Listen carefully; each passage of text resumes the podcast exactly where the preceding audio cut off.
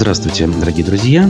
Четверг, 10 августа 2023 года. На канале «Аспекты Башкортостан» а, стартует очередной выпуск «Аспектов Республики», где я, Руслан Валеев, вместе с вами обсужу текущую информационную повестку на основе публикаций наших республиканских СМИ. Правда, не всех, а тех, кого мы считаем нужным замечать и, соответственно, выбирать что-то существенное. Наши трансляции идут в YouTube, ВКонтакте и Одноклассниках – и э, вне зависимости от того, где вы нас смотрите и когда смотрите сейчас э, в режиме прямой трансляции, если пос, или после э, уже в режиме записи, пожалуйста, ставьте лайки и пишите свои комментарии. То, что вы пишете прямо сейчас в YouTube, мы обычно читаем и э, заданные вопросы и темы, отправленные, мы э, стараемся обсуждать. Поэтому поскольку все э, на своих местах, все работает, э, давайте начинать. Начну с непростых тем, но которые э, для нас важны традиционно. Нельзя их э, обходить вниманием, поскольку э, это темы касаются политзаключенных, тех людей, которые во имя глобальных целей, зачастую непростых целей, страдают и находятся в заключении. Начну с Айрата Дельмухаметова. Башкирского политика Айрата Дельмухаметова могут перевести в колонию особого режима. А, значит, он отбывает наказание в исправительной колонии номер 5 в Забайкальском крае. И стало известно, что 3 августа суд в Чите удовлетворил ходатайство исправительной колонии 5, собственно, где он находится, о его переводе в эту самую колонию. А, первое заседание прошло по этому вопросу еще 3 июля, однако решение отложили, не указав следующую дату заседания. Все это время от Дельмухаметова практически не было никаких известий. А, общественник э, все последнее время находился в штрафном изоляторе, в ШИЗО, то есть примерно так же, как Алексей Навальный находится регулярно. А, в конце июля его из ШИЗО выпустили в отряд на одни сутки. После этого за э, очередную неизвестную провинность э, Дельмухаметова отправили в барак усиленного режима, так называемый БУР. А, значит, эм, вообще самый рад Дельмухаметов, кто забыл или, может быть, э, хочет уточнить, с августа 2021 года отбывает наказание в этой самой колонии в Забайкальском крае. А, часто он там находится, по сообщениям адвокатов, в особых строгих условиях – его также неоднократно водворяли в то же самое ШИЗО. И э, вот, э, соответственно, информация от адвоката Всеволода Лебединцева, который является во многом другом и соратником Дельмухаметова на протяжении многих лет. Как только он приехал в ИК-5, его сразу законопатили в специальные условия содержания. Буквально все полосы на Э, одежде у него есть и красная, э, означает склонен к побегу, и, и другие, прямо как у Навального. Грубо говоря, у него строгий режим в строгом режиме. Говорил э, Одель Мухаметов Лебединцев еще в 2021 году. А, в июле 22 года друзья Дельмухаметова сообщали, что по решению администрации колонии его перевели в единое помещение камерного типа ЕПКТ. Изначально его направили в помещение камерного типа ПКТ. Время от времени переводили в штрафной изолятор ШИЗО, а в начале июля перевели в ЕПКТ. Уж сколько этих категорий различных находится внутри колоний. Друзья Дельмухаметова также сообщали, что он постоянно обжалует такие наказания, но безуспешно, поскольку и суд, и прокуратура по надзору выступают на стороне администрации колонии. И вот 3 августа э, текущего года судья Ингодинского райсуда Читы Евгений Ри удовлетворил ходатайство администрации колонии об изменении вида исправительного учреждения. Значит, эм, пока нет информации, в какую именно колонию особого режима могут отправить Дельмухаметова. Крытых тюрем несколько по стране. Айрат говорит, что среди всех крыток известность э, в плохом ее смысле э, из-за очень строгих условий имеют тюрьмы в Минусинске, в Красноярском крае и во Владимирской области. А также ранее говорили сторонники Дельмухаметова. А, формально решать, в какую именно тюрьму отправить Дельмухаметова, будет руководство ФСИН в Москве, а фактически ФСБ, говорит Лебединцев. А, а все последние наказания Айрата в колонии, полагаю, были связаны лишь с тем, чтобы предоставить суду лишние так называемые доказательства. Мол, видите, его даже строгий режим не может исправить, нужен особый режим. И специально для этого его накануне судебного процесса отправили вот в эту закрытую камеру БУР. Процесс прошел секретно, опять же, по видеоконференц-связи. И мы узнали о прошедшем заседании уже постфактум после публикации о движении дела на сайте суда. А тут издание напоминает, а, какие есть э, вот эти колонии особого режима. Они на слуху, на самом деле, даже у тех обычных людей, кто отношения к исправительной системе особо не имеет. Это черный дельфин э, и черный беркут. Черный дельфин – это Оренбургская область на границе с Казахстаном. Тюрьма, построенная еще в 18 веке для участников Пугачевского бунта. А сейчас там сидят осужденные за убийство, изнасилование и грабежи. В камерах круглосуточное видеонаблюдение. Особый режим в колонии уже 23 года. Один из первых заключенных рассказывал журналистам о пытках. В администрации при этом утверждают, что все там по закону. Другая колония особого режима, также известная на слуху, это «Белый лебедь» в Пермском крае названо так, то ли э, в честь скульптур, которые изготавливали заключенные, то ли из-за позы, в которой заключенные ходят по коридорам, согнувшись в наручниках за спиной. При самых строгих условиях содержания разрешено всего два свидания с родственниками в год и одно длительное, также в год. Прогулка полтора часа в день. Сидят осужденные в помещениях камерного типа. По сути, это тюрьма в тюрьме. В тайге на, сев... на севере Свердловской области есть еще одна э, такая колония под названием Черный Беркут. Как мы видим, э, везде имеется в таком э, народном названии э, заведений э, наименование того или иного животного, как правило, птиц.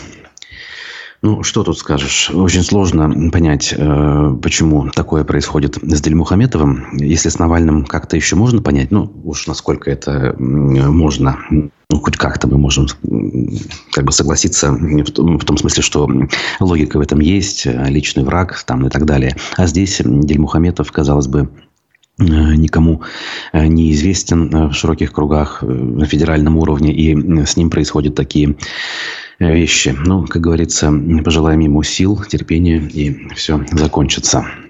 Ну, а Лилия Чанышева, э, недавно осужденная на 6,5 лет за экстремизм, э, узнала о том, что Кировский райсуд сообщил дату операционного рассмотрения. Э, у нас на аспектах об этом новость публикуется со ссылкой на адвоката Рамиля Гизатулина.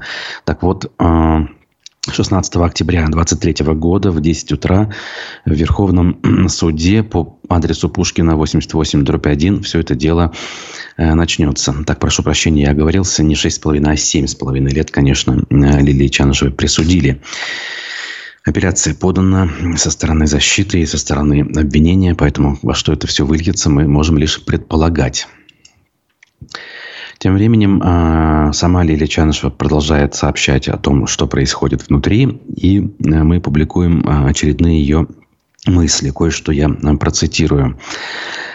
Значит, она, во-первых, напомнила, что 115 миллионов рублей, которые антимонопольная служба и суд обязали вернуть в бюджет, а также уголовное дело, которое завели на одного из ответственных за незаконную закупку пиксельных елок, это результат ее письменного обращения в прокуратуру. Да, давайте об этом забывать мы не будем.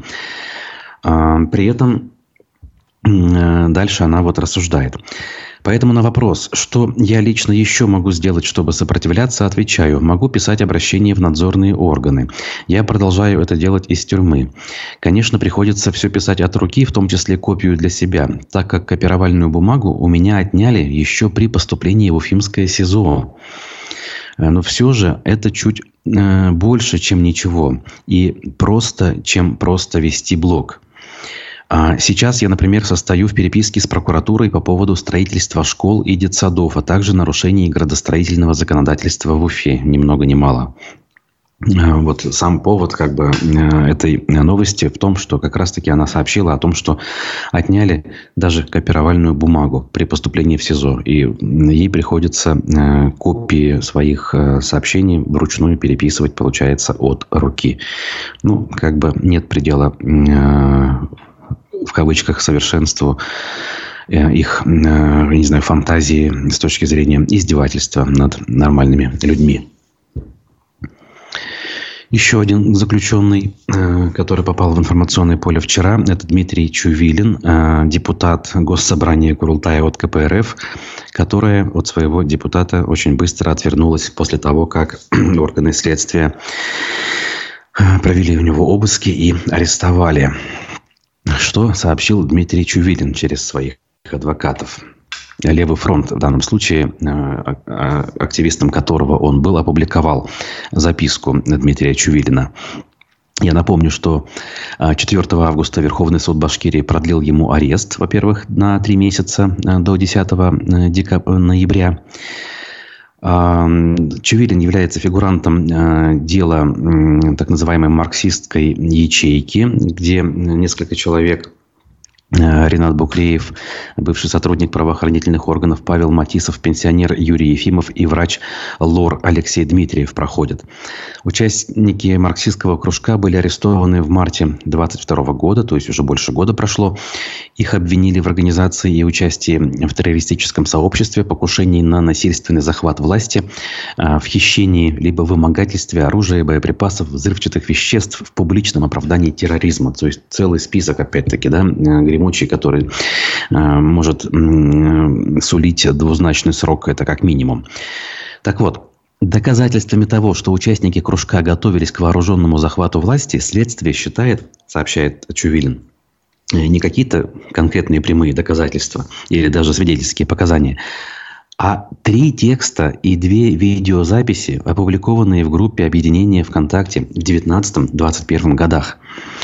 Так, в одном из роликов зачитывается программа кружка, а во втором ролике один из активистов заявляет о том, что Россия, цитата, оккупирована капиталистами и призывает к свержению капитализма. То есть он абстрактно рассуждает о неких капиталистах и абстрактно рассуждает о том, что капитализм России не подходит. Ну, судя по всему, подходит социализм, поскольку они э, исповедуют э, идеологию марксизма что как бы не, не является странным, это является, э, уж тем более не является преступлением на взгляд любого здравомыслящего человека. Это является лишь политической дискуссией, не более того. И даже, даже не политической, наверное, а философской, поскольку здесь речь не идет о дискуссии э, в присутствии оппонентов, а просто э, мысли вслух, озвученные на камеру и опубликованные ВКонтакте.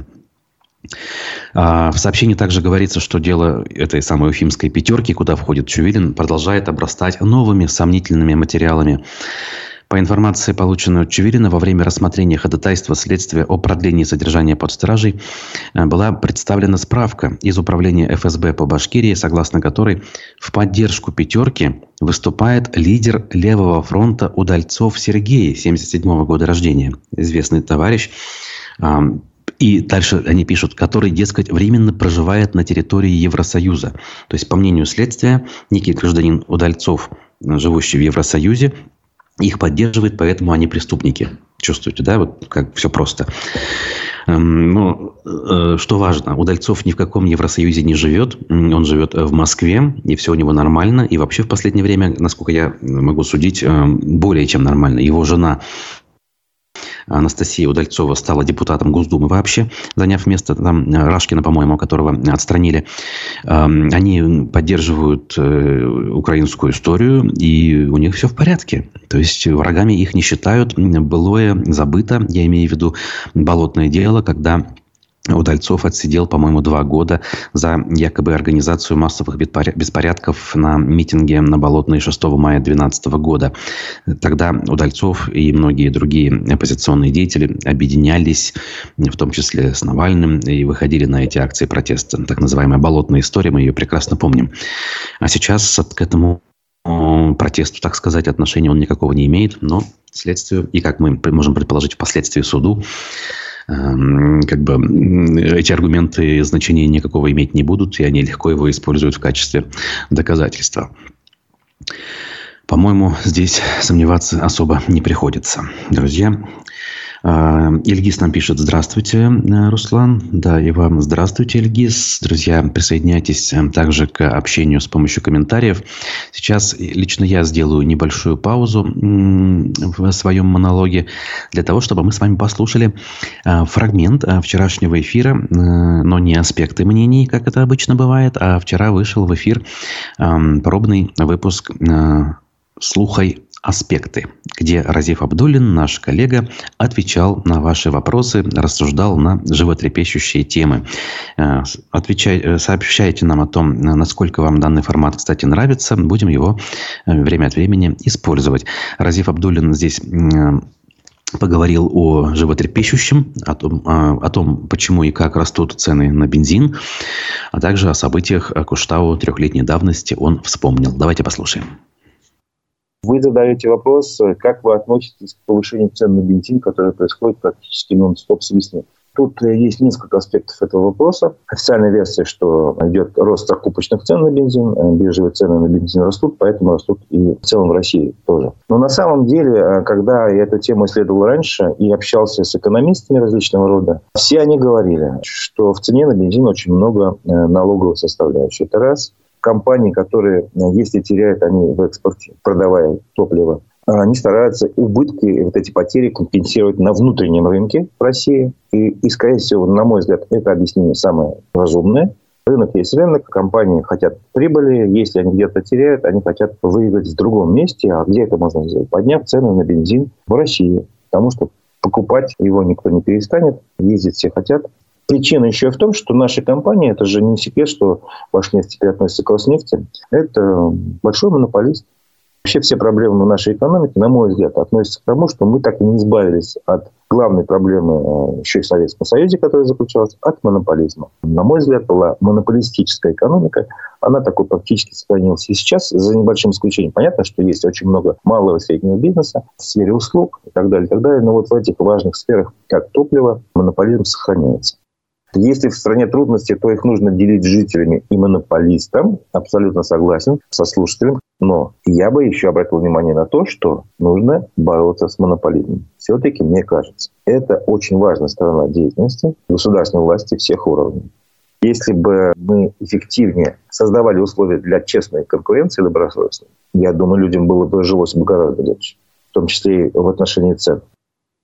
Те, кто не имеет памяти, они проигрывают всегда тем, кто помнит. Сотрудники БСК провели ответную акцию в защиту плана разработки Шихана Куштау. Собрание прошло возле завода управления и у подножия горы, сообщила пресс-служба компании БСК. Протестующие потребовали не препятствовать геологоразведочным и буровым работам сырьевой компании, которые не получается начать из-за деятельности со стороны экозащитников, которые расположились в палаточном лагере. Куштау, ну, все знают, чем это все кончилось, во-первых требование проверить законность приватизации компании была выполнена. Сама компания была национализирована, скажем так. Акции перешли российскому правительству. Часть акций отдали под управление Башкирии. Теперь как бы там власть поменялась. С одной стороны. С другой стороны, генеральный директор компании Давыдов, как был, по-моему, так и остался, если не ошибаюсь. Также известно, что акции этой компании под доверительное управление передали новой частной компании. Русский водород, по-моему.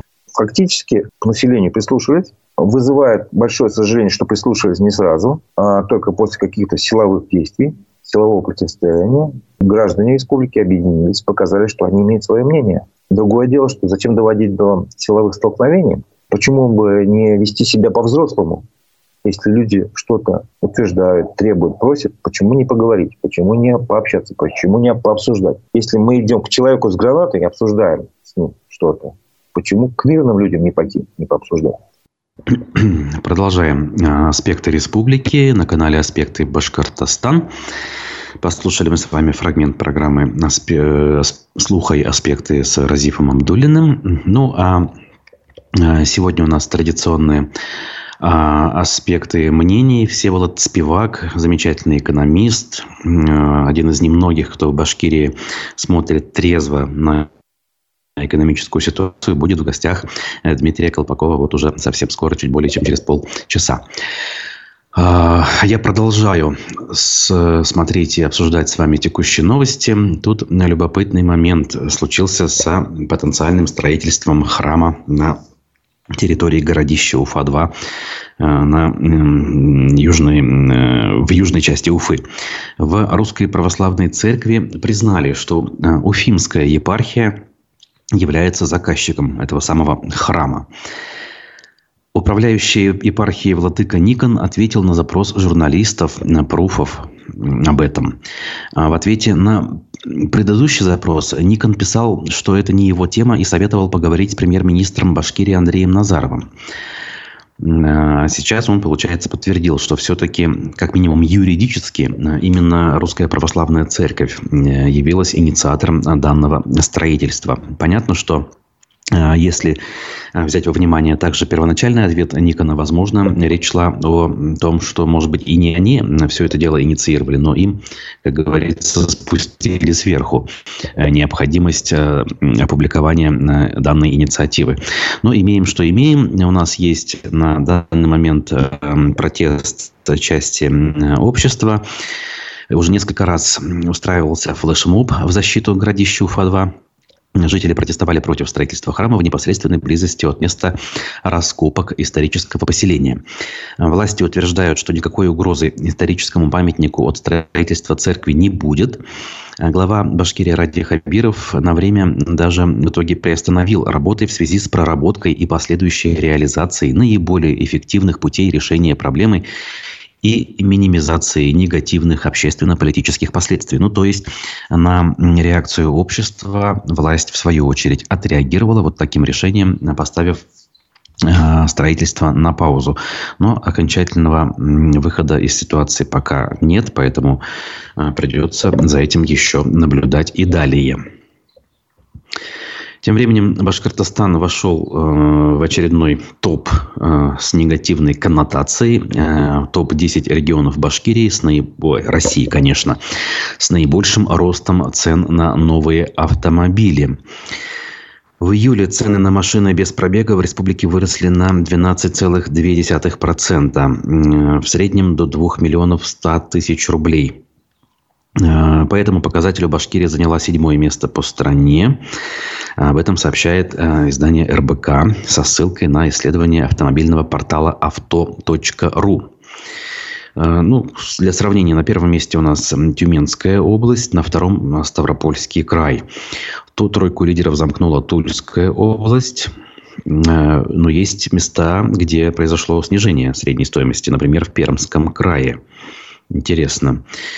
А, почему? Ну, скорее всего, это а, исходит и получается благодаря тому, что ассортимент в наличии и ассортимент тех э, автомобилей, которые покупаются, э, немножко отличается. И, условно говоря, если месяцем ранее в Перми покупали дорогие машины, то э, в этом месяце купили, например, поменьше, подешевле Э, модели условные, там, китайские бюджетные. И вот э, снижение произошло. Насколько э, рейтинг объективен, судить сложно, но довольно показательные цифры, на мой взгляд, он демонстрирует. УФА-1 вновь сообщает, что в Уфе э, опять исчезли вакцины от коронавируса. Возможно, для кого-то актуально. Поликлиниках Уфы они пропали, утверждает издание. Э, привиться пока не выйдет, как в муниципальных, так и в коммерческих организациях. Издание обзвонило ряд медучреждений столицы Башкирии с целью узнать, где можно получить прививку от коронавируса. В частности, вакцин не оказалось. Тут в целом ряде поликлиник, которые они приводят. Сотрудники пояснили, что препаратов нет уже с весны. А, то есть ничего-то и не изменилось. По сути, они, видимо, никому не нужны, никто их даже и не закупает Э, как говорится, э, ситуация ушла и никому не интересно. Ну, может быть, на самом деле и, и не надо. Мошенники продолжают орудовать, а граждане продолжают им доверять. Пруфы вновь напоминают о том, что этого делать не нужно.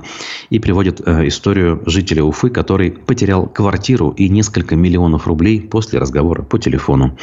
Опять же, может быть, кто-то из вас не слышал. Э, пожалуйста, будьте внимательны и передайте своим близким родственникам, особенно пожилым. Вот как раз-таки 64-летний мужчина стал жертвой мошенника. Все началось с одного звонка неизвестного, который представился сотрудником банка. Понятно, откуда звонят. Мы знаем, что из мест не столь отдаленных, из тюрем звонят и таким образом зарабатывают. Причем зарабатывают не только себе, но и администрации. Поэтому эту лавочку прикрыть вряд ли будет возможно, по крайней мере, в обозримом будущем. Имейте это в виду и будьте осторожны с такими звонками. Так вот, звонивший заявил мужчине, что на него оформили кредит кто-то. А для спасения средств, чтобы как бы, этот кредит как-то приостановить, мужчине нужно оформить еще один кредит и перевести деньги на якобы безопасный счет. Мужчина согласился, оформил кредит на 700 тысяч рублей и перевел деньги на указанный мошенником счет. Сотрудники полиции у банкомата уговаривали пожилого человека не вестись на уловки афериста. Это история все-таки та, на которой мы уже упоминали, но, опять же, лишним напомнить не будет. Мошенник при этом сказал ему идти к другому банкомату. То есть, по сути, в присутствии даже э, полицейских, которые ему пытались помочь.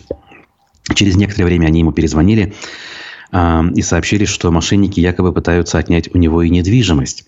Для предотвращения уже этого, э, значит, так сказать, правонарушения, лжесотрудник убедил продать квартиру, а вырученные деньги также положить на безопасный счет, чтобы в дальнейшем за них же выкупить жилье обратно.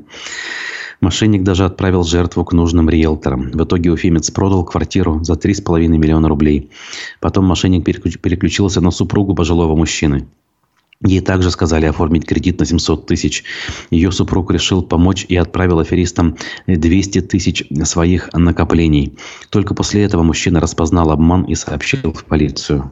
Ну, что тут поделать, как говорится. Ай. Ильяс нам пишет, Баширов, самые жадные продавцы авто в Башкортостане.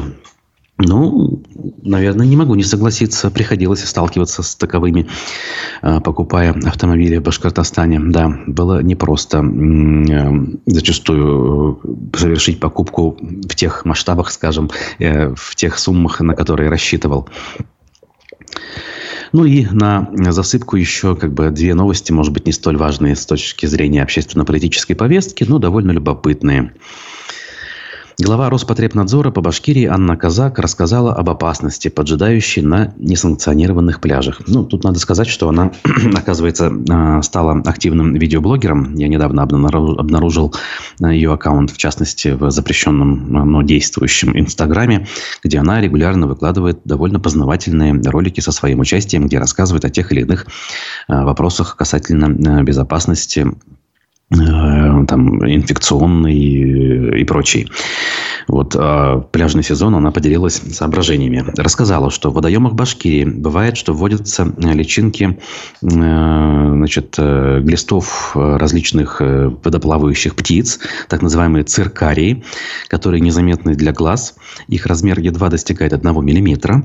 Но когда они попадают на кожу, эти сосальщики личинки проникают под эту самую кожу, где тут же умирают. То есть человеческий организм не пригоден для жизни циркарий. Но их гибель под кожей вызывает для человека неприятное ощущение. Зуд, красные пятна, волдыри, повышение температуры даже, если этих э, воспалений э, возникает много. Как сказала чиновница, мучить они нас будут до самого октября, пока температура воды э, не опустится до 3 градусов. Циркарии водятся чаще всего в стоячей и слабо проточной воде, а также на мелководных участках. Э, в таких местах часто э, имеется густая растительность э, и живут, например, водоплавающие дикие утки. Они активно внедряются в организм водоплавающих птиц, рыб, головастиков, крабов и беспозвоночных. Заражение человека с циркариями называется циркариозом или зудом купальщиков.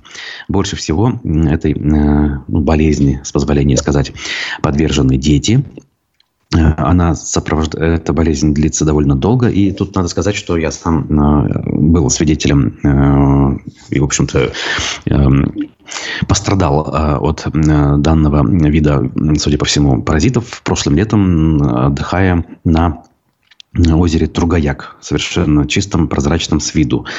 Ну, не сказать, что это было прямо ужасно-ужасно, но через несколько дней, э, точнее, в течение нескольких дней пришлось потерпеть, и действительно этот зуд э, гораздо сильнее, чем после укуса э, комара, например.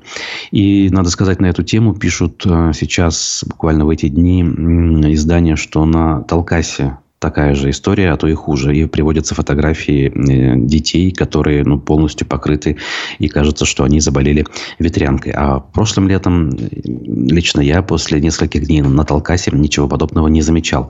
Скорее всего, имеет значение в том числе и температурный режим который устанавливается на продолжительный период, вот как в этом году произошло, и жара тоже влияет на развитие подобного рода живых организмов, назовем их так. С другой стороны, возникает вопрос, а где они раньше были, почему их сейчас стало много, и произойдет ли определенное цикличное уменьшение их численности со временем, потому что предыдущие годы, сколько живу, я не помню, чтобы об этом говорили и что подобное происходило. Хотя, по данным медиков, мы видим, что это не новая история, и она э, не является для них неожиданной, так сказать. Вот. Ну и я уж не знаю, насколько актуально, певица Алсу приехала на родину отца спустя долгое время. Об этом она сообщила в своих социальных сетях, приведя фотографии и видео, о чем, в свою очередь, написали пруфы. Так вот, на отдых в Башкирию, в деревню Уяндык, э, Алсу приехала с семьей. Э, опубликовала она в соцсетях и показала дом своей бабушки, школу своего отца, экс-сенатора и экс-руководителя, высокопоставленного руководителя нефтяной компании «Лукойл» Ралифа Сафина. Она рассказала, что впервые за много лет приехала в эту самую деревню со своими детьми, Софиной, Микеллой и Рафаэлем. По ее словам, они были в восторге. А, певица добавила, что в этом месте родился ее папа, прошло детство. Также здесь похоронена ее бабушка, дедушка и близкие родственники. Назвала она деревню Уяндык э, местом силы. Мы словно зарядились энергией счастья, написала певица в социальных сетях. Также она вспомнила, что раньше все было по-другому. По ее словам, обычная бедная деревня. Она отметила, что ее отец окончил школу в соседней Андреевке, в которую он ходил с пяти лет. Почему с пяти, интересно? По пять километров каждый день через лес. Затем Сафин отправился продолжать обучение в столицу Башкирии с мешком картошки, добавила она. Также она написала, что отец много лет а, назад построил мечеть Халида, которая была названа в честь ее бабушки. Заасфальтировал дорогу, помог людям построить кирпичные дома, создал рабочие места. В Андреевке восстановил церковь, построил большую красивую школу на месте старой, отреставрировал больницу. Поделилась и похвасталась э, певица Алсу со своими подписчиками. И добавила, что а, семья чувствует благодарность местных жителей до сих пор. Также она побывала э, в школе, об этом мы уже сказали. В общем, автор публикации немножко повторяется в этом смысле.